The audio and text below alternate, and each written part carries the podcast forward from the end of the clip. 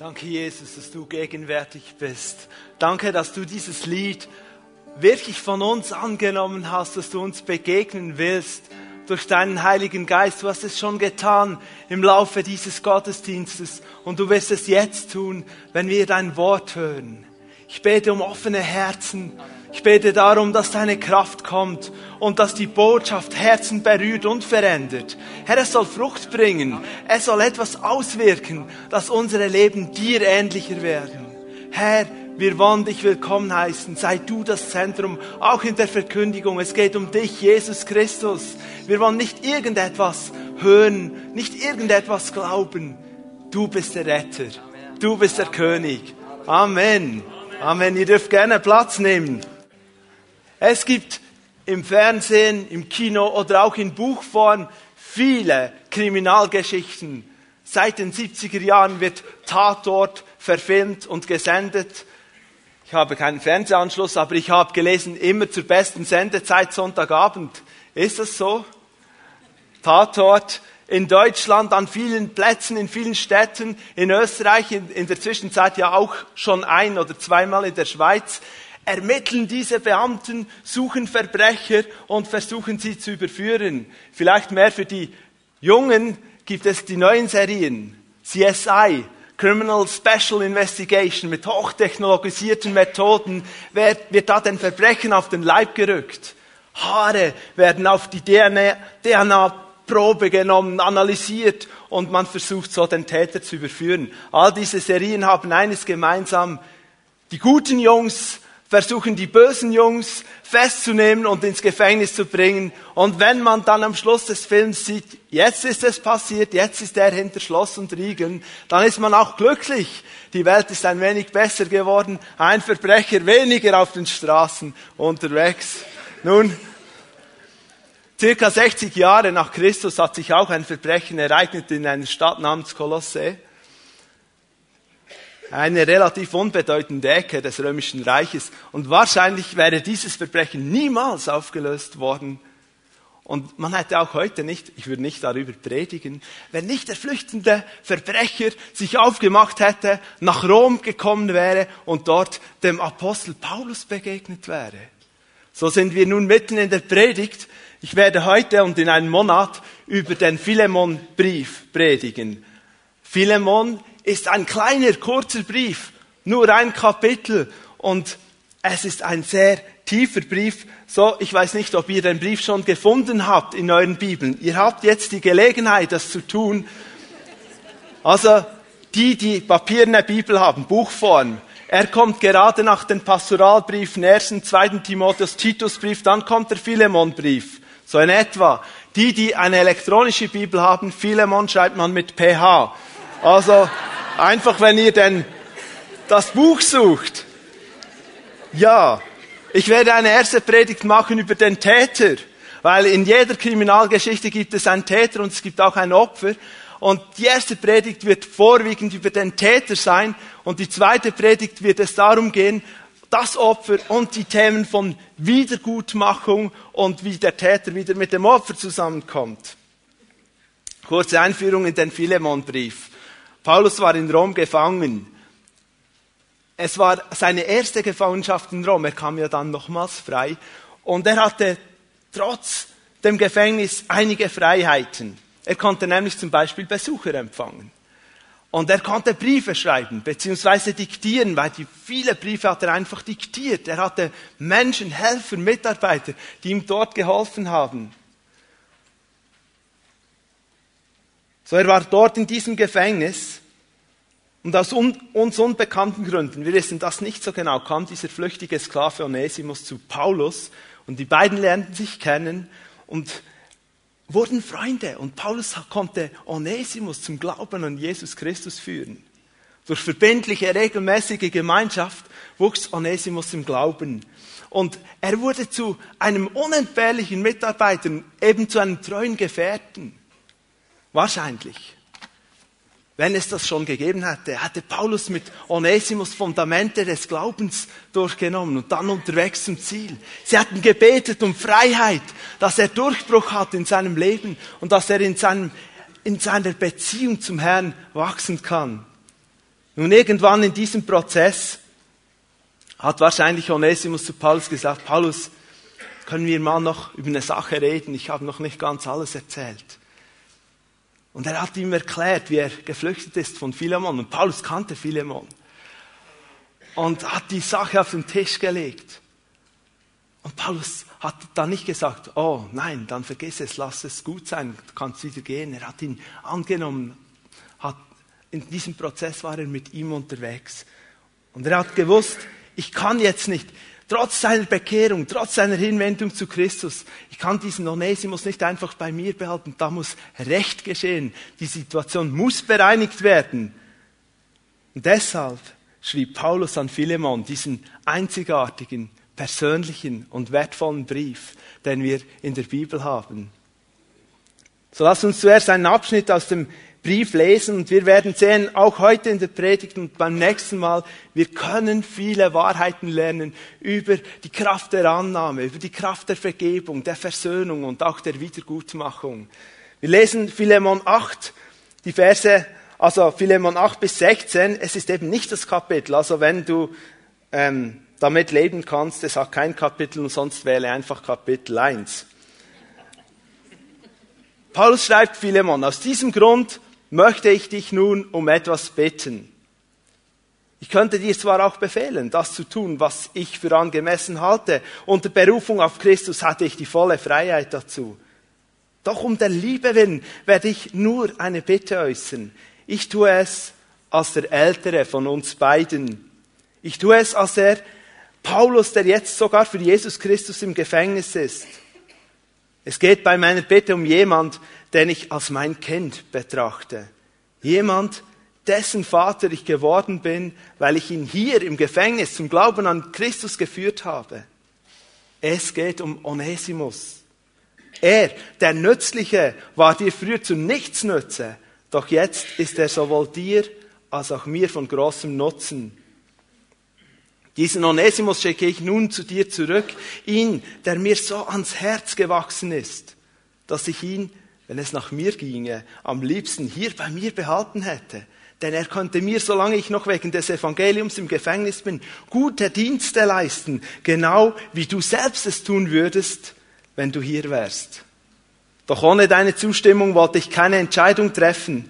Schließlich sollst du das, was gut ist, nicht gezwungenermaßen tun, sondern aus freien Stücken. Und wer weiß, vielleicht ist er deshalb eine kurze Zeit von dir getrennt gewesen, weil du ihn nun für immer bei dir haben sollst.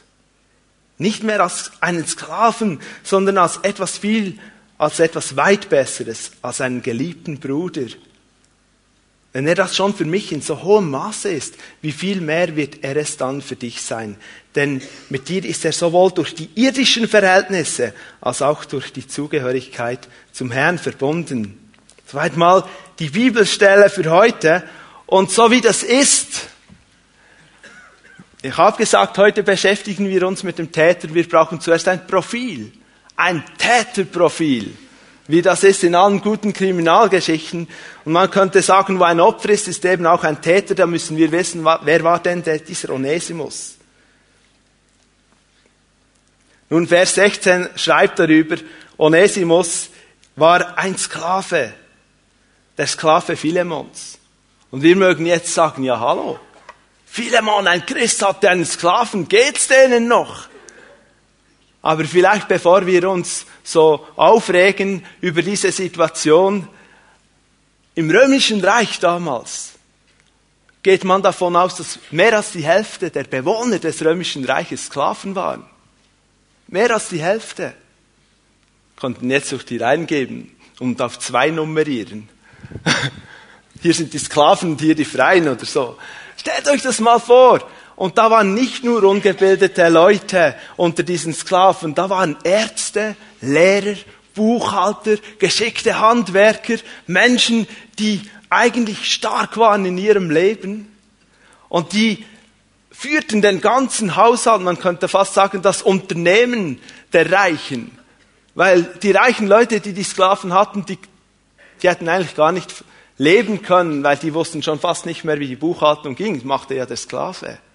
Und genau diese Abhängigkeit führte in vielen Fällen auch dazu, bloß die Willkür ihrer Herren, dass die Sklaven auch so richtig zu trickreichen Betrügen wurden. Sie lernten all die Tricks, die du beherrschen musstest, um deinen Herrn oder deine Herrin dazu zu bringen, dir das zu geben, was du dir erhoffst. Sie lernten zu manipulieren, sie lernten andere Sklaven gegeneinander auszuspielen, damit sie gut dastehen. Sie lernten das alles. Traurige Sache. Natürlich gab es auch die guten Sklaven und die guten Herren, die in freundschaftlicher Bande miteinander verbunden waren. Sklaven, die ihren Herrn dienten, weil sie ihnen gerne dienten. Aber es gab viele andere.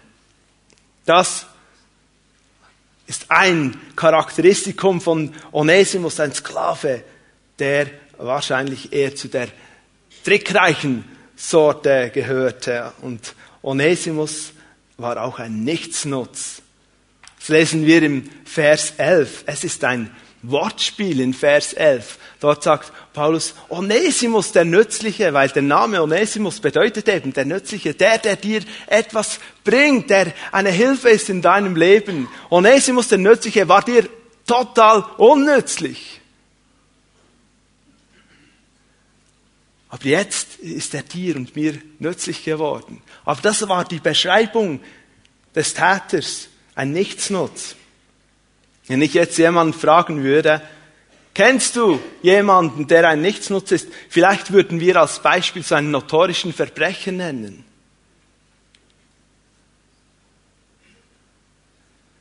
Es gab so einen notorischen Verbrecher, ein brutaler, kaltblütiger Bandenführer in den Straßen einer Großstadt verwickelt in Drogenhandel, in Bandenkriminalität, in Schlägereien, in Morde. Er war dämonisch gebunden, er lachte, wenn er Blut sah. Und als er wieder einmal von der, vom Gefängnis zu einem Gefängnispsychiater musste, hat er ihm attestiert, für dich gibt es eigentlich nur noch etwas, den elektrischen Stuhl. Ein Nichtsnutz, Abschaum in den Augen der Menschen. So jemanden würden wir vielleicht sagen, der ist ein Nichtsnutz. Nun, nicht Nichtsnutz sein oder nicht nützlich sein kann auch bedeuten, und es bedeutet es auch im Zusammenhang mit Onesimus, er hat seinem Herrn auch Schaden zugeführt. Es hat seinen Herrn etwas gekostet. So möchte ich mal ein Beispiel nehmen, das vielleicht weniger weit weg ist. So diese Schwerverbrecher, das ist vielleicht uns nicht gerade so nahe. Letzte Woche habe ich in der Zeitung gelesen, die haben von einer Herausgabe eines neuen Buches gesprochen. Ein Buch über das, äh, über die neue, das neue Phänomen Bore-out. Also nicht Burnout, sondern Bore-out, welches die gleichen Symptome aufweist. Bore kommt von boring, von Langeweile. Es gibt Menschen, die sind in ihrer Arbeit laufend, andauernd dermaßen unterfordert, dass sie wie einen Erschöpfungszustand aufweisen in ihrem Leben. Und da stand in diesem Artikel, man geht davon aus, dass ein Mitarbeiter in einer Firma zwei Stunden unproduktiv ist von seiner Tagesarbeitszeit. Dann habe ich mir so überlegt, ja gut, ähm, ich kenne niemanden, ganz ehrlich gesagt, ich kenne niemanden, der acht oder neun Stunden hundertprozentig fokussiert an einer Arbeit dran sein kann. Darf ich fragen, ist jemand da, der das kann? Okay. Ja, hätte mich überrascht, muss ich sagen, aber. Und es ist normal, dass man vor allem auch in einem Büroalltag, aber auch bei handwerklichen Arbeiten mal eine Pause braucht, dass man mal kurz über etwas spricht. Das ist normal. Aber zwei Stunden fand ich schon gerade ein bisschen krass. Zwei Stunden. Darf ich das mal anders ausdrücken, was unproduktiv heißt? Zwei Stunden im Tag, wo ich dem Chef nichts nütze, der Firma nichts nütze. Zwei Stunden am Tag nichts nutze. Ist uns vielleicht schon ein wenig näher, aber betrifft uns natürlich nicht wirklich. Aber ähm, es kommt viel, es ist nahe an unserem Arbeitsumfeld. Wir, auch wir könnten ein Nichtsnutz sein. Und wisst ihr, Paulus ignorierte die Vergangenheit und das alte Leben von Onesimus nicht. Wenn er sagt, er war dir nichts nütze, meint er das nicht nur so ein bisschen, ja, ja, für den Brief ein bisschen schöner zu schreiben. Er hat nicht gesagt, ja, Philemon, Onesimus war dir zu nichts nütze, aber du verstehst, du bist ja auch ein Herr und er war dein Sklave und das war schwierig für ihn und deshalb ist er wahrscheinlich davon gelaufen. Er sagt, Philemon war ein Nichtsnutz, zu nichts zu gebrauchen. Er hat nichts beschönigt. Im ganzen Brief nicht. Vielleicht habt ihr Zeit, heute Nachmittag oder nächste Woche diesen Brief mal durchzulesen. Es sind nur 25 Verse, aber es ist absolut stark. Aber Paulus sagt nicht einmal, Philemon, wegen dir ist Onesimus davon gelaufen. Nein, er, er ist klar. Er ignoriert die Vergangenheit von Onesimus nicht. Sklave, rebellisch, stolz, arrogant, meint er kann es selber besser, haut ab. Und Onesimus ist auch der flüchtende Dieb. Wir können es nicht genau wissen, aber wir können davon ausgehen aus dem Brief, dass Onesimus mit höchster Wahrscheinlichkeit Philemon bestohlen hat. Der brauchte viel Geld, für von Kolossä nach Rom zu kommen. Luftliniendistanz über 1000 Kilometer. Und ich meine, es gab ein Straßennetz, es gab ein Verkehrssystem, nur nicht speziell gemacht für entlaufene Sklaven. Der hatte eine abenteuerliche Reise vor sich. Er musste ein Schiffsticket haben, er musste essen und trinken, er musste untertauchen. Und wisst ihr, zum Untertauchen braucht es manchmal auch Geld. Es ist jetzt kein Ratschlag, aber der hat die Leute geschmiert. Irgendwie brauchte der Geld, dass er es nach Rom geschafft hatte.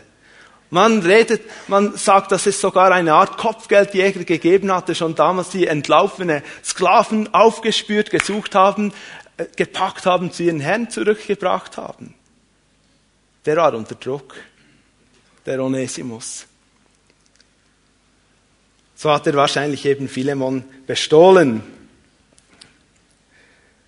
Ich habe mir überlegt, was heißt das so, dieses Täterprofil? Habt ihr ihn vor Augen, diesen Onesimus? Mehr finden wir nicht raus aus der Bibel. Ich kann euch die Haarfarbe nicht sagen und ein Phantombild habe ich auf Google nicht gefunden. Von Paulus gibt es eines, aber von Onesimus nicht. Aber so die Charakterzüge. Und wisst ihr, Gott hat von uns ein Täterprofil erstellt. Und es ist eigentlich ernüchternd. Es heißt in Römer 3,23, dass jeder jeder Mensch gesündigt hat, ausnahmslos. Jeder hat es nicht geschafft, Gott zu gefallen, die Herrlichkeit Gottes zu haben. Ist, jeder ist am Ziel vorbeigegangen. Jeder. Täterprofil eines Menschen. Nun, damit die Botschaft ermutigt bleibt, wollen wir uns jetzt dem Thema zuwenden, wie denn aus einem Nichtsnutz ein treuer Gefährte wird. In diesem Thema geht es um zwei wichtige Punkte. Es geht um die Hinwendung, um die Umkehr zu Gott und es geht um einen Veränderungsprozess. Ich habe schon im ersten Gottesdienst gesagt, wenn ihr alles vergesst, was ich heute predige, merkt euch bitte jetzt das, was ich jetzt sage. Es hat mit Gott zu tun. Alles fängt bei Gott an. Es ist nämlich seine bedingungslose Liebe und Annahme, die Menschen verändert. Schau, Jesus hat gesagt, ich bin nicht gekommen für die Gerechten. Ich, bekomme, ich bin gekommen, um das Verlorene zu suchen, die Sünder zu suchen und zu retten. Und Gott, in seinem Wort im Römerbrief steht, Christus ist für uns gestorben. Römer 5, Vers 8. Christus ist für uns gestorben, als wir noch Sünder waren. Darf ich das mal menschlich ausdrücken? Ich weiß, Gott weiß alles. Ich will es jetzt mal menschlich sagen. Christus ist für uns gestorben, als er noch keine Ahnung hatte, ob jemand sein Rettungsangebot jemals annehmen würde. Und er hat es getan. Er hat einen Weg geöffnet, ohne Garantie, ohne, Verhandl ohne Vertrag. Ja, ich mach's jetzt dann, aber du musst noch unterschreiben, dass du dann kommst. Nichts. Es war einseitig. Eine einseitige, bedingungslose Liebe von Gott zu den Menschen. Was ihr nicht euch merken müsst heute, bei Gott hat jeder eine Chance. Jeder.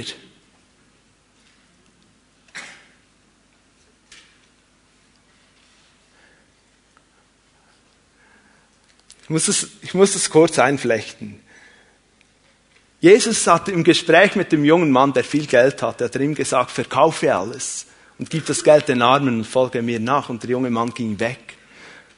Und Jesus sagte, wie schwer, wie schwer ist es für einen Reichen, und jetzt menschlich gesehen, nicht ein Nichtsnutz, einer, der es zu etwas gebracht hat. Einer, der, der etwas gilt in der Gesellschaft. Wie schwer ist es für einen Reichen, ins Reich Gottes zu kommen? Und die Jünger er, erschrecken bei dem Gedanken und sagen, ja, kann denn überhaupt jemand gerettet werden in dem Fall? Wenn nicht mal die Reichen, die, die etwas gelten, ins Reich Gottes kommen können. Und Jesus sagt auch dort, was bei den Menschen unmöglich ist, ist aber bei Gott möglich. Es ist möglich. Es gibt für alle, auch für diejenigen, die vor den Menschen etwas gelten, eine Chance. Und das ist eine gute Botschaft. So, ich habe gesagt, vom Nichtsnutz zum treuen Gefährten, es braucht zuerst diese Umkehr zu Gott.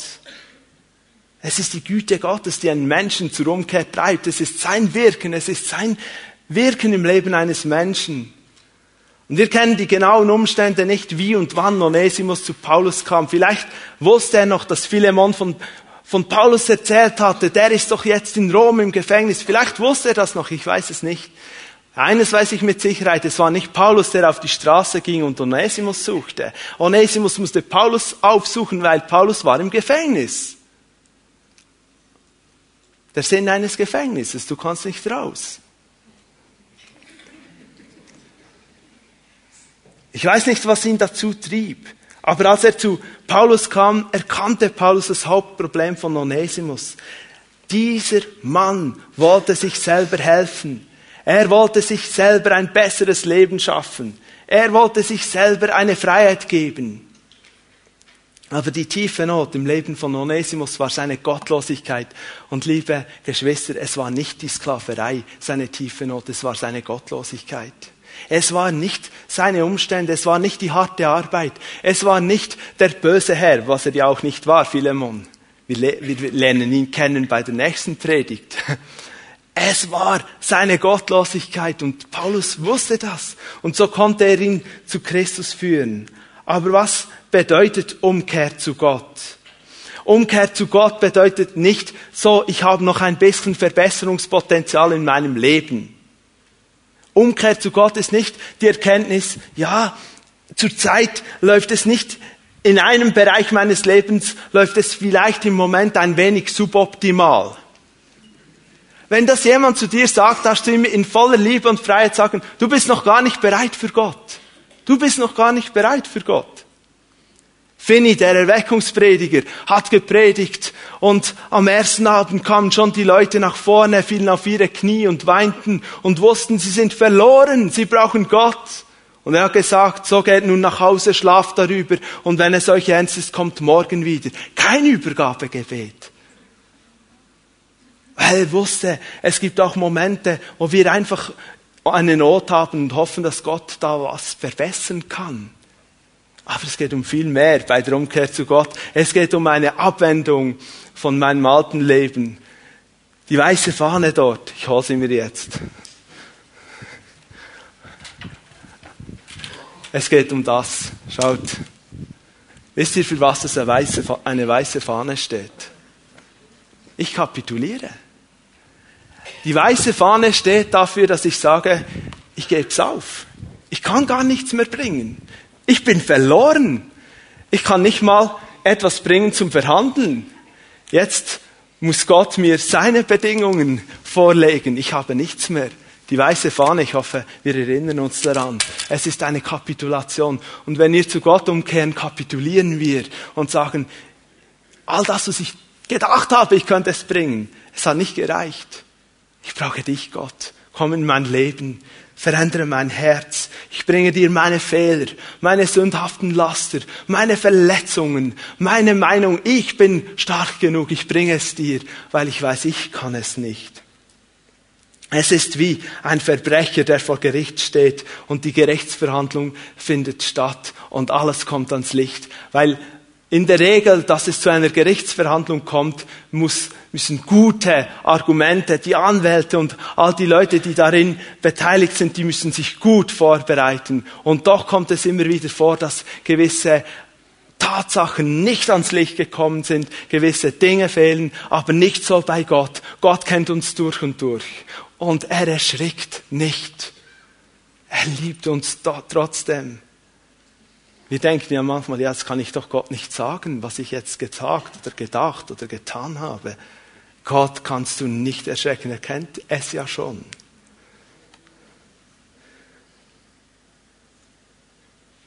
Was Umkehr und Buße bedeutet, findet ihr übrigens auch hier in diesem Entwicklungspfad in der Woche 1. Darf ich fragen, wer ist unterwegs mit dem Fundament des Glaubens im Moment? Doch einige. Ich bin begeistert, dass wir so auch erkennen können, wie wir mit Gott unterwegs sein können. So, die Bibel sagt in Römer 6, 23, dass der Lohn der Sünde der Tod ist. Und diese Angst vor dem Tod war im Leben von Onesimus real. Nicht, vielleicht nicht speziell im Zusammenhang mit seiner Sünde, weil das hat er damals noch nicht erkannt. Aber ähm, er wusste, ich werde, wenn die mich erwischen, ich könnte gekreuzigt werden, ich könnte gefoltert werden, ich könnte hin, ich könnte irgendjemandem verkauft werden. Es war die Angst, die ihm im Nacken saß. Diese Last. Als Kind hatte ich, als Kind hatte ich als kleiner Junge äh, mit einer Nachbarin, auch einem kleinen Mädchen, ein bisschen älter als ich, hatte ich so meine Differenzen. Ich weiß nicht genau, was der Grund war, aber wir, wir, wir mochten uns nicht besonders. Und so war es auch wieder der Fall, als sie schon beim, bei den Klingeln bei, unten bei der Eingangstüre des Wohnblocks war und sagte, ich rufe meine Mutter. Und sie wollte mich verpetzen und hat schon geklingelt und das Fenster ging auf. Und die Mutter schaute hinaus und schimpfte mit mir. Und ich, und ich Schlaumeier, ich wusste nichts Besseres zu tun, als dieser Mutter die Zunge rauszustrecken. Ach nein. Und fast im selben Moment wurde mir klar, na gut, der Nachmittag ist wohl jetzt gelaufen. Weil die Mutter, die war ja auch schnell und die hatte dann meiner Mutter die entsprechende Mitteilung gemacht und Zudem ein schlechtes Gewissen, die, das hat so einen starken Einfluss auf die Spielkreativität. Und zu wissen, jetzt erwartet dich eine gerechte Strafe, da, da war irgendwie die Luft raus. Ja, ich wurde glücklicherweise nicht irgendwie hingerichtet oder so. Aber ähm, es kostete mich schon einiges zu gehen und mich bei dieser Nachbarin, also bei der Mutter, zu entschuldigen und zu sagen, es tut mir leid, habe ich Ihnen die Zunge rausgestreckt. Aber ich bin dankbar für meine Eltern, weil sie mir beigebracht haben, Vergebung bei den, beim Herrn suchen, aber auch Dinge wieder gut machen. Und wir können jetzt lachen über diese Banalität und sagen, ja komm jetzt Tom, was soll das? Das ist ja jetzt nicht so dramatisch. Aber schaut, Genau das ist eigentlich die tiefe Not im Leben von Menschen, die Jesus Christus noch nicht als ihren Herrn und Erlöser angenommen haben. Dass sie nämlich nicht wissen, wohin sie mit ihrer Schuld gehen. Die Übergabe unseres Lebens an Jesus, das Empfangen eines neuen Lebens mit ihm ist einmalig. Das geschieht in einem Augenblick. Es ist eine Geburt Deshalb spricht die Bibel auch von einer Wiedergeburt. Aber das Leben als Christ, das ist ein Nachfolger von Jesus, ist ein laufender Prozess. Und ein Teil der Nachfolge ist es auch im eigenen Leben immer wieder dieses Prüfen des Heiligen Geistes zuzulassen, dass er in unser Leben sprechen kann und uns zur Umkehr bringen kann. Wir wenden uns manchmal ab vom Herrn, aber wir brauchen dieses Leiten und Ziehen und Führen des Heiligen Geistes, dass wir Gott wieder vor Augen haben. So komme ich zu einem zweiten Punkt, was wichtig war für Onesimus, damit er von Nichtsnutz zum treuen Gefährten wurde, und das ist Veränderung und Wachstum. In seinem Auftrag in Matthäus 28 hat Jesus seinen Jüngern damals, den Aposteln gesagt, geht in alle Welt und machet alle Nationen zu Jüngern. zu Menschen, die in der Nachfolge, in diesem Wachstumsprozess, in diesen Veränderungen drin sind und lehret sie zu halten, alles, was ich euch gesagt habe, nicht zu Bekehrten, zu Jüngen. Nicht nur einfach, jetzt bist du umgekehrt, deine Sünden sind dir vergeben, jetzt schau selber mal. Ich habe schon im ersten Gottesdienst das Beispiel gebracht. Es geht um Hunde. Ich selber habe keinen Hund, aber von den Hundebesitzern des ersten Gottesdienstes hat mich niemand korrigiert. Deshalb wage ich es nochmals. Darf ich fragen, wer Hundebesitzer ist? Wir haben einige. Ihr dürft selbstverständlich auch noch kommen, aber ich weiß nicht, wann ich wieder über Hunde predige. Okay. Wenn jemand einen Hund kauft, oft kauft er ihn als kleiner Welpen, als ein Jungtier. Und ich habe mir sagen lassen, dass das ist wie mit einem Baby. Wenn du so ein kleiner Hund nicht erziehst, und das kostet dich Energie und Aufwand und Disziplin, auch für dich selber, dann bin ich mir nicht sicher, ob dir dieser Hund wirklich Freude bereiten wird. Auch wenn er dir gehört, auch wenn du stolz bist, dass du jetzt so ein Hundelein hast. Aber wenn er nicht erzogen ist, ist es nicht einfach so zur Freude des Herrn oder der Herrin des Hundes. Ich hatte immer ein bisschen Angst vor Hunden, bis eines Tages mich ein Hundebesitzer, der einen gut erzogenen Hund hatte, mich mit dem Tier bekannt machte. Und es war wirklich eine Freude, weil der Hund war gut erzogen. Jetzt fragst du dich, worauf will ich hinaus? Wir brauchen Erziehung. Weißt du, Gott liebt uns von Anfang an, schon bevor wir ihn eben angenommen haben. Gott liebt uns. Aber er will uns erziehen. Eltern, es macht einfach mehr Spaß mit Kindern, wenn sie dir auch so gehorsam sind. Nicht wahr, oder? Es ist viel einfacher. Und ich glaube, Gott freut sich über uns grundsätzlich. Das ist gar keine Frage, das stelle ich nicht in Frage. Aber es macht ihm viel mehr Freude, wenn wir uns erziehen lassen. So ist dieser Veränderungsprozess im Leben von Onesimus wirklich nötig. Ich meine, das war ein Rüppel. Das war nicht einfach so. Der hat sich nicht bekehrt und wusste alles vom Königreich Gottes. Und er musste das lernen. Und Paulus war für Onesimus ein geistlicher Vater geworden. Es war das Anliegen von Paulus, Menschen zu entwickeln. Das sehen wir in seinen Briefen, in der Apostelgeschichte. Paulus investierte in Menschen. Und seine Beziehung zu Onesimus war keine Ausnahme. Was denkt ihr? Damit Paulus so über diesen entflohenen Sklaven schreiben konnte, er ist mir ans Herz gewachsen, ich würde ihn am liebsten nicht hergeben. War das eine Sache von einem fünf Minuten Übergabegebet? Jawohl, jetzt hast auch du Jesus angenommen, geh und geh zurück zu Philemon. Nein, keinesfalls. Der hatte keine Ahnung, wie man lebt im Königreich Gottes. Keine Ahnung. Und das brauchte einen Prozess, dass er ein treuer Gefährte werden konnte. Und der Philemon-Brief zeigt uns vier Bereiche auf, in so einem Veränderungsprozess. Es gibt viel mehr sicher, aber wir wollen uns mit dem Philemon-Brief beschäftigen und so gehe ich auf diese vier Bereiche ein, in denen Onesimus wachsen und verändert werden musste. Der erste Bereich ist, Onesimus musste lernen, seine neue geistliche Identität anzunehmen. Ein Kind Gottes, ein Sohn Gottes sein. Annahme durch den himmlischen Vater. Und das ist so entscheidend wichtig in unserem Leben.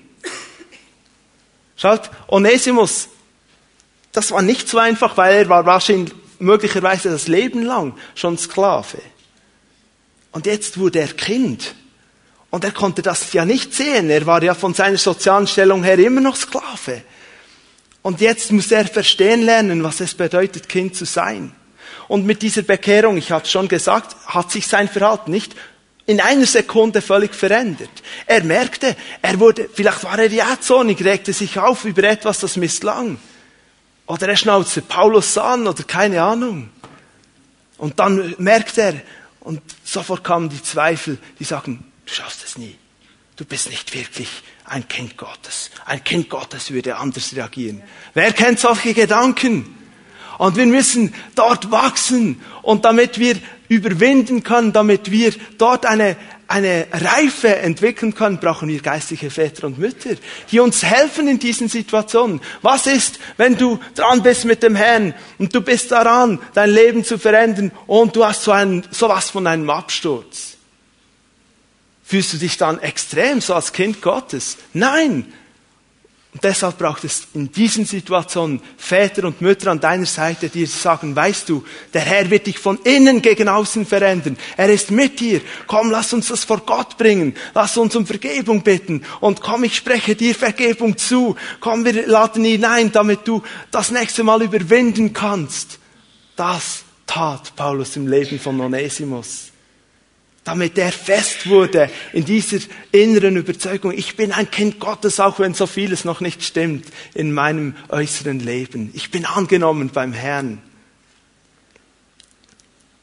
Vielleicht zweifelst du manchmal an deiner Kindschaft von Gott. Vielleicht bist du dir nicht sicher, ob du wirklich ein Kind Gottes bist oder du erlebst genau das. Du, du bist verletzt oder hast Mühe zu vergeben oder Angst zu vertrauen. Und dann fragst du dich manchmal, ja, bin ich denn wirklich, wirklich ein Kind von Gott? Weil Gott kann mich doch nicht lieben mit so einer Haltung. All diese Gedanken. Und da kommt Gott und stellt dir hoffentlich Menschen der Gemeinde, deiner Hauszelle, deiner Basisgruppe an die Seite, die sagen, komm, lass uns das mal anschauen. Die Wahrheit des Wortes Gottes ist, du bist ein Kind Gottes, völlig unabhängig davon, wo du schon stehst in deinem Veränderungsprozess, wenn du Christus angenommen hast. Und ein zweiter Wachstumsbereich, wo Onesimus lernen musste, hängt ein bisschen mit diesem Bereich zusammen. Er musste lernen, seine natürliche Situation seine Umstände anzunehmen. Der Apostel Paulus hatte viel Autorität. Er hat geschrieben, ich hätte dir, Philemon, auch befehlen können, hat es nicht getan und gebetet, aber was er sicher nicht konnte, ist das damalige Rechtssystem aushebeln in Bezug auf Sklaverei. Er konnte nicht einfach sagen, so, Onesimus, ich sehe, du hast dich bekehrt und du bist gut unterwegs mit dem Herrn, von jetzt an, ich schreibe Philemon, du bist jetzt nicht mehr Sklave. Nein, geht nicht. Verstehen wir das? Onesimus musste lernen, damit zu leben, dass er immer noch der Sklave von Philemon war. Immer noch. Und das Evangelium zielte gar nie und gar nicht darauf ab, die soziale Ungerechtigkeit zuerst irgendwie aufzulösen oder zu beheben, sondern es zielt immer auf das Herz der Menschen. Das Herz von Onesimus sollte verändert werden. In seiner schwierigen Situation drin sollte er lernen, wie lebe ich denn jetzt als Christ in meinem Sklavenstand? Und so hat Paulus im Kolosserbrief das dargelegt. Der Kolosserbrief wurde zur gleichen Zeit geschrieben wie der Philemonbrief, wurde dann auch gleichzeitig geschickt, weil Philemon lebte in der Nähe von Kolossä oder in der Stadt selber. Und Paulus sagt in Kolosser 3, die Verse 22 und 23, sagt er, ihr Sklaven, spricht er die Sklaven an, gehorcht in allem euren irdischen Herren. Jetzt müssen wir gut zuhören. Tut es nicht nur, wenn sie euch beobachten. Geht um einen Wert, um eine, eine Einstellungssache. Als ging es darum, Menschen zu gefallen. Gehorcht ihnen vielmehr mit aufrichtigem Herzen ein Wert, eine Einstellung, eine andere Haltung und aus Ehrfurcht vor dem Herrn. Ein Wert, eine andere Haltung in der Situation, wo er drin stand. Worin auch immer eure Arbeit besteht, tut sie mit ganzer Hingabe ein Wert. Denn letztlich dient ihr nicht den Menschen, sondern dem Herrn. Ein Wert. Werteveränderung ist ein Prozess, aber wir müssen die Werte des Königreiches Gottes annehmen lernen. Jetzt denken wir, ja, zum Glück gibt es keine Sklaverei mehr, aber wir sind teilweise jedenfalls Angestellte, wir sind Mitarbeiter. Arbeite ich nur gerade wie wild, wenn der Chef reinkommt an meinem Computer?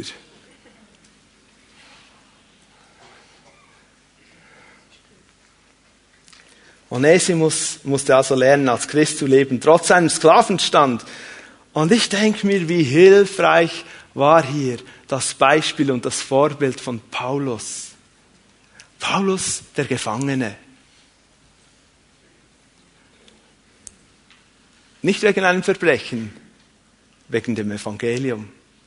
Und er hat nicht gesagt, hey, hört mal Jungs, ich bin jetzt alt, ich habe viel getan, ich bin jetzt in Rom und jetzt, zudem bin ich jetzt im Gefängnis, ich mag jetzt mal nicht mehr, ich habe lange gedient, jetzt könnt ihr mal, macht ihr mal, dient ihr mal ein bisschen, schaut mal, dass das den Gemeinden gut geht, ich warte jetzt, was passieren wird mit mir. Nein. Unabhängig. Pauls hat mal gesagt, ich habe gelernt, mit viel und mit wenig umzugehen. Er hat gelernt, im Gefängnis weiter zu dienen. Mit allen möglichen Mitteln, mit allen möglichen, mit all seinen Möglichkeiten hat er sich hingegeben, hat Mitarbeiter weiter trainiert, hat Menschen geprägt, hat Gemeinden Briefe geschrieben, um sie zu ermutigen, hat für die Menschen gebetet. Es war gar kein Thema, dass er im Gefängnis war. Versteht ihr? Und so konnte Onesimus an einem lebendigen Beispiel sehen, was es bedeutet, trotz widrigen Umständen dem Herrn zu dienen.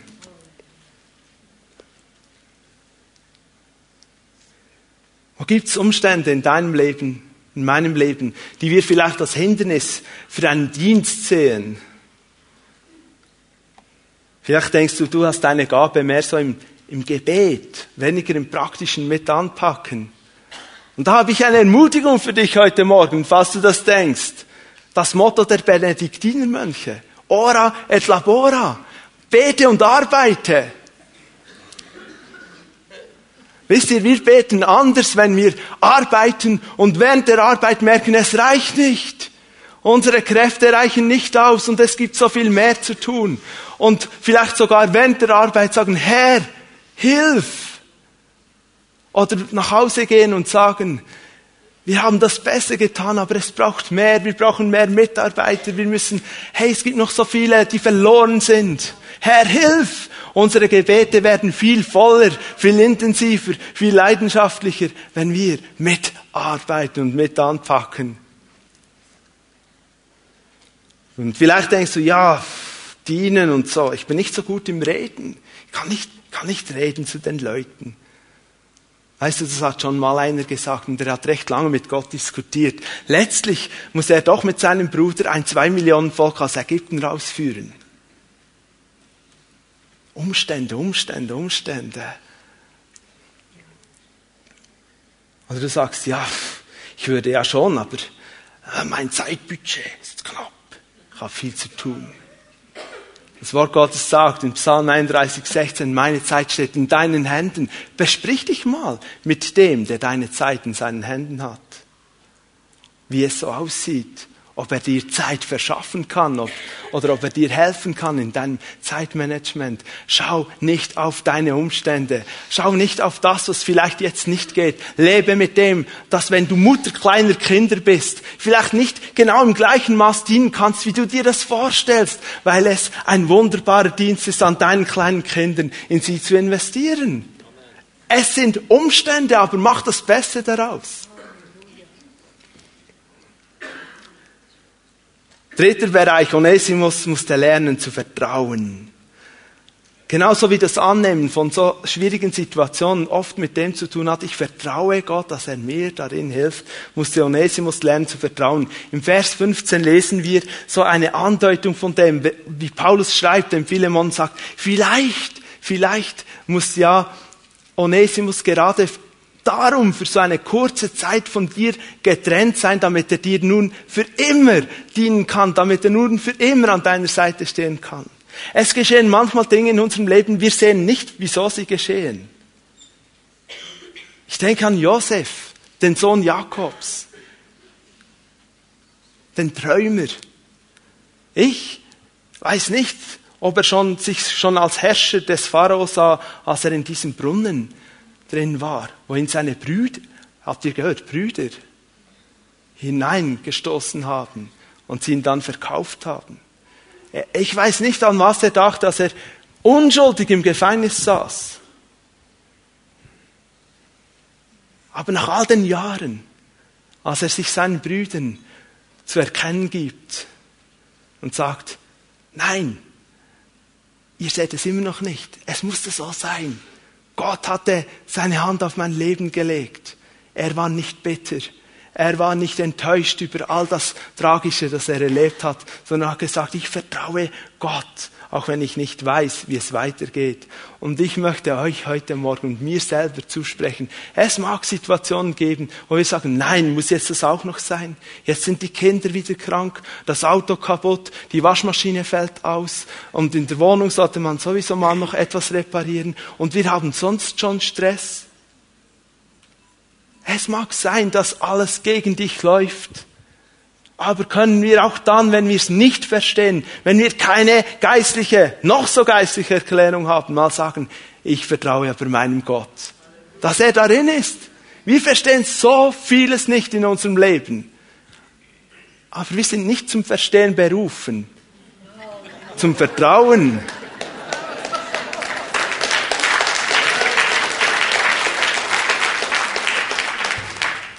Ja, ein letzter Bereich, den Onesimus lernen musste in seinem Veränderungsprozess, war der Bereich, dass er lernen musste zu dienen. Der ganze Brief zeigt das eigentlich auf. Vor allem im Abschnitt des Predigtextes sehen wir das. Und jetzt magst du sagen, ja, aber hallo jetzt, ein Sklave, der lernen muss zu dienen. Jetzt widersprichst du dir aber, weil ein Sklave, das war ja seine Hauptbeschäftigung dienen. Und ich muss dir sagen, jawohl, er musste es lernen, weil er wusste gar nicht, wie das geht, dienen im biblischen Sinn. Er hatte keine Ahnung. Er hat einfach gearbeitet vorher und das getan, was man ihm gesagt hat. Liebe Geschwister, ich glaube, dass das Thema Dienen auch unter uns eine große Not ist. Vielleicht haben wir manchmal auch eine einseitige Sicht von Dienen. Sagen, ich bete für die Menschen, ich diene ihnen. Oder ich gebe den Menschen sehr sorgerliche Ratschläge, ich diene ihnen. Oder ich habe meine Talente eingesetzt, wie Jürg es gesagt hat, ich diene der Gemeinde. Und wisst ihr, das sind alles wunderbare Dinge, das ist Dienst, absolut. Aber ich habe mich ich habe mich echt gefragt, wie hat wohl Onesimus Paulus gedient? Warum hat Paulus so betont, er ist mir so nützlich?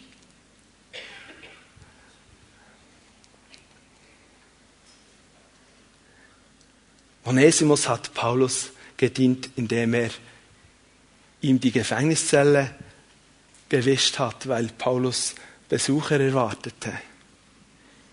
Onesimus hat Paulus gedient, indem er neue Schreibutensilien kaufen ging, weil Paulus an seinem Brief weiterschreiben wollte.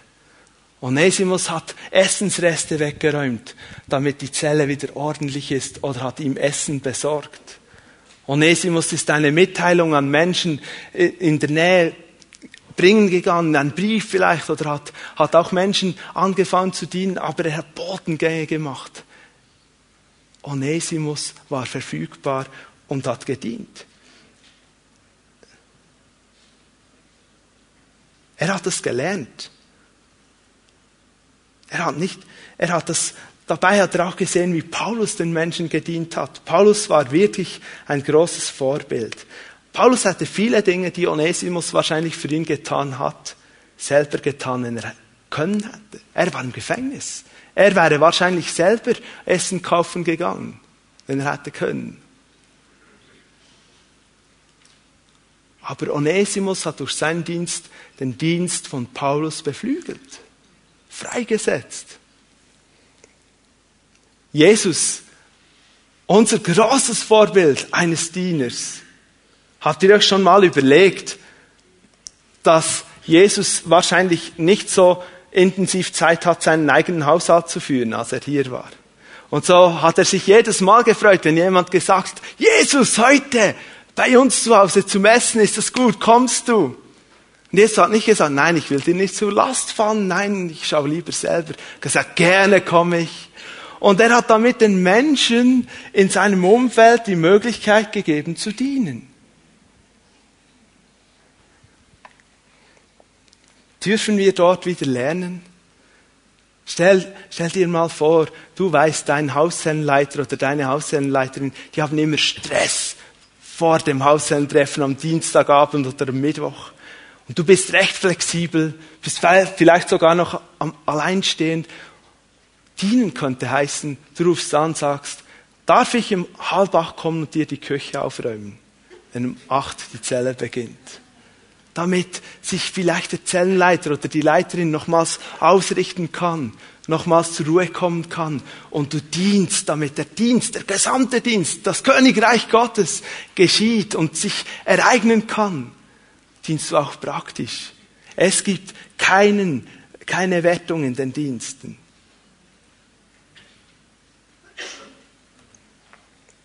Das hat Onesimus gelernt. Und zwar so, er hat Paulus auch gerne gedient, weil anders ist es nicht möglich, als dass Paulus hätte sagen können, Onesimus, es ist fast wie ich mein Herz weggeben muss, wenn ich ihn jetzt zu dir zurücksende. Wisst ihr, man merkt, wenn man zusammenarbeitet, ob jemand einem gerne hilft oder nicht. Das merkt man. Und lasst uns doch Menschen sein, die einander gerne helfen gerne dienen, weil das ist ein starkes Zeugnis für eine Welt, wo das nicht verlangt wird. In der Welt macht man Jobs und wird bezahlt. Nun haben wir also in dieser ersten Predigt zum Philemonbrief die Person des Täters beleuchtet und ähm, Onesimus, der Täter, er blieb nicht ein Nichtsnutz. Die Veränderung hat stattgefunden. Wir, wir sehen das auch aus Vers 11, wenn er sagt, er ist dir und mir jetzt nützlich. Es ist ein Prozess geschehen. Und Onesimus war am Punkt, dass Paulus ihn zu Philemon senden konnte. Wäre nach seiner Bekehrung undenkbar gewesen. Onesimus hat sich hingewendet zu Jesus, wurde durch seinen Glauben an Christus freigesprochen von diesen auch geistlichen, göttlichen Gericht. Und Paulus dient ihm fast wie ein Bewährungshelfer auf seinem Weg hinein in das Königreich Gottes. Lernen, wie man jetzt wieder resozialisiert wird oder wie man das nennen will. Aber viel mehr als das, Paulus war ein geistlicher Vater und liebe Geschwister, wir brauchen einander. Wir brauchen Väter und Mütter, wir brauchen Begleitpersonen. Diese Büchlein funktionieren nur mit einer Begleitperson. Und wenn ich jetzt hier fragen würde, ihr müsst jetzt die Hände nicht heben, aber wer will alles eine Erweckung? Wer will alles sehen, dass seine Nachbarn diese Liebe Gottes entdecken? Wer will alles sehen, dass sich Hunderte von Menschen bekehren? Wir würden unsere Hände in die Luft strecken. Aber dann müsste ich fragen, wer wird die hundert Menschen, die sich vielleicht in den Gottesdienst bekehren, dann begleiten, so wie Paulus in Onesimus investiert hat? Wir müssen uns trainieren, damit wir bereit sind, wenn Gott uns hundert Menschen schickt auch schon zehn, würde uns vielleicht sogar überfordern. Ich freue mich über uns alle hier. Aber lasst uns zu dienen werden, die bereit sind, im Königreich Gottes in andere Menschen zu investieren. Paulus war so ein Mann, der in andere investierte. Zum Abschluss möchte ich nochmals die Geschichte aufnehmen, die ich am Anfang der Predigt als Beispiel eines Nichtsnutzes erzählt habe. Ihr wisst, dieser Gangster, denn der Psychiater sagte, ja, für dich gibt's nur noch den elektrischen Stuhl. Vielleicht habt ihr gemerkt, von wem das ich spreche. Sneaky Cruz. Ein Mann, der 1938 in Puerto Rico zur Welt kam, in einer Familie, die geprägt war von Okkultismus, von Zauberei. Und er wurde im Teenageralter, vielleicht mit 15, 16 Jahren, Mitte der 50er Jahre, wurde er von seiner Mutter nach New York geschickt, kam in diese Stadt. Und er stieg in kürzester Zeit auf zu einem Warlord, einem Kriegsherrn der berüchtigten Maumaus Gang. Ein abgesottener, ein kranker Typ, müsste man sagen. Total zerstört diese Seele. Keine Hoffnung mehr. Ist schon interessant, wenn ein Psychiater sagt, nur noch den elektrischen Stuhl. Ja, du sagst jetzt 50er Jahre, Seit dann hat sich die Psychiatrie weit entwickelt. Aber hört mir zu, es gibt so viele hoffnungslose Fälle, menschlich gesehen. Nicht, nicht bei Nicky Cruz. Es war gerade umgekehrt. Er war eigentlich der Gefangene. Der junge Prediger David Wilkerson machte sich auf und suchte Nicky Cruz auf in seinem Lokal der Bande. Die erste Begegnung, als David ihm beibringen wollte, wie Gott ihn liebt, endete damit, dass Niki ihm seine Faust mitten ins Gesicht schlug und David die Nase gebrochen bekam. Aber es war nicht die letzte Begegnung. Gott hat eine Chance für Niki gegeben. Und so kam er zum Glauben an Jesus. Sein Leben wurde verändert. Er wurde befreit. Er studierte an einem theologischen Seminar. Er wurde Prediger. Und durch seine Geschichte und sein Zeugnis und sein Dienst wurden viele, viele Menschen, die sich als hoffnungslose Fälle, als Nichtsnutze ansahen, wurden sie befreit und für ein Leben mit Christus auch motiviert. Vom Nichtsnutz zum treuen Gefährten. Lass uns beten. Wir wollen aufstehen dazu. Darf ich die Band bitten, dass sie gleich jetzt nach vorne kommt?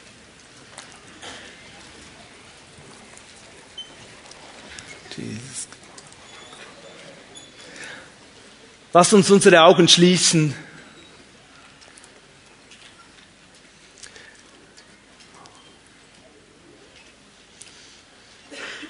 Ich möchte es heute so machen, dass ich einfach, wir halten alle unsere Augen geschlossen. Ich werde für euch von hier aus beten. Ich will ein, einfach fragen, darf ich wissen, ist jemand hier, der sagt, ich kenne Jesus Christus gar nicht so? Ich, ich habe schon mal gesagt, ja, Jesus komm ein bisschen in mein Leben, aber ich lebe eigentlich immer noch mein Leben. Ich brauche ihn. Ich will ihn. Ich will Jesus. Ich will nicht mehr mein Leben leben. Ich will, dass er der Herr meines Lebens ist. Darf ich fragen, ist jemand hier, der das noch nie getan hat und sagt, heute, an diesem Mittag will ich mein Leben Gott geben? Dann hebt doch jetzt die Hand. Wir anderen behalten unsere Augen geschlossen.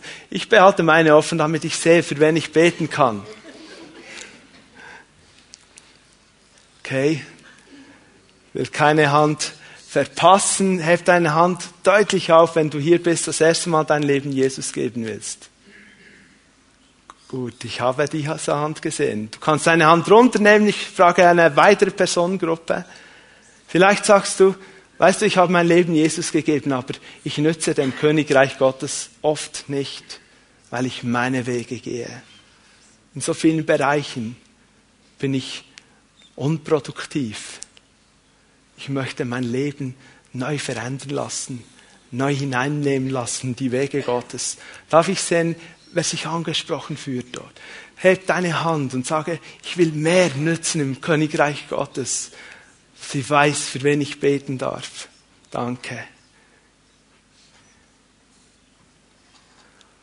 Und ich frage dich, vielleicht bist du unterwegs mit dem Herrn, du liebst den Herrn und, und so frage ich dich heute, bist du bereit, dein Leben viel mehr in andere Menschen zu investieren? Es braucht Väter und Mütter, es braucht Menschen, die bereit sind, Begleitperson zu sein. Es ist so eine Not. Darf ich fragen, wer, wer sagt, ich will mehr, ich will mich investieren in andere Leben, ich will Begleitperson sein? Wie der Paulus, ein geistlicher Vater, der trotz Umständen sagt, ich habe ein Kind gezeugt, geistlich gesehen, im Gefängnis. Mein Sohn, meine Tochter. Wir hatten unsere Augen geschlossen. Ich bete, dass der Herr kommt mit seiner Gnade und Kraft. Jesus, du hast all diese Hände gesehen. Ich bin dankbar dafür, dass du uns immer wieder ansprichst und auch weiterbringen willst. Herr, jede Person, die die Hände gehoben hat, hat gesagt, ich spüre, es braucht eine Veränderung, es braucht einen Schritt. Und so bete ich, dass du jetzt kommst und diesen Schritt begleitest, dass es nicht nur bei einem Bekenntnis geblieben ist, sondern dass die Schritte getan werden können. Wir brauchen dazu deine Kraft und Weisheit. Herr, schenke uns das in unserer Mitte. Danke für all die Menschen, die sagen, ich will eine Begleitperson sein, ich will ein geistlicher Vater werden, eine geistliche Mutter, ich will mich in Menschen investieren. Danke, dass du sie freisetzt, dass sie sich wirklich auch einsetzen können. Herr, dass die Kontakte mit den Zellenpastoren und Zellenleitern stattfinden, dass wir den Menschen dienen können und dass Leute echt stark werden in ihrem Glauben.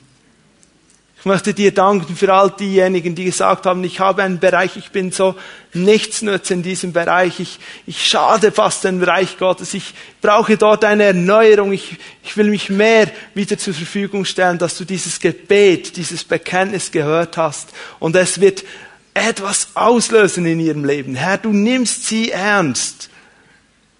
Danke, dass du ihnen zeigst, wie ganz konkret dass sie schon heute nach dem Gottesdienst wissen, der erste Schritt ist das, der nächste Schritt ist das. Und ihr Leben zum Nutzen des Königreiches gelebt wird. Herr, auch die Person, die sagt, ich, ich will Jesus in meinem Leben haben.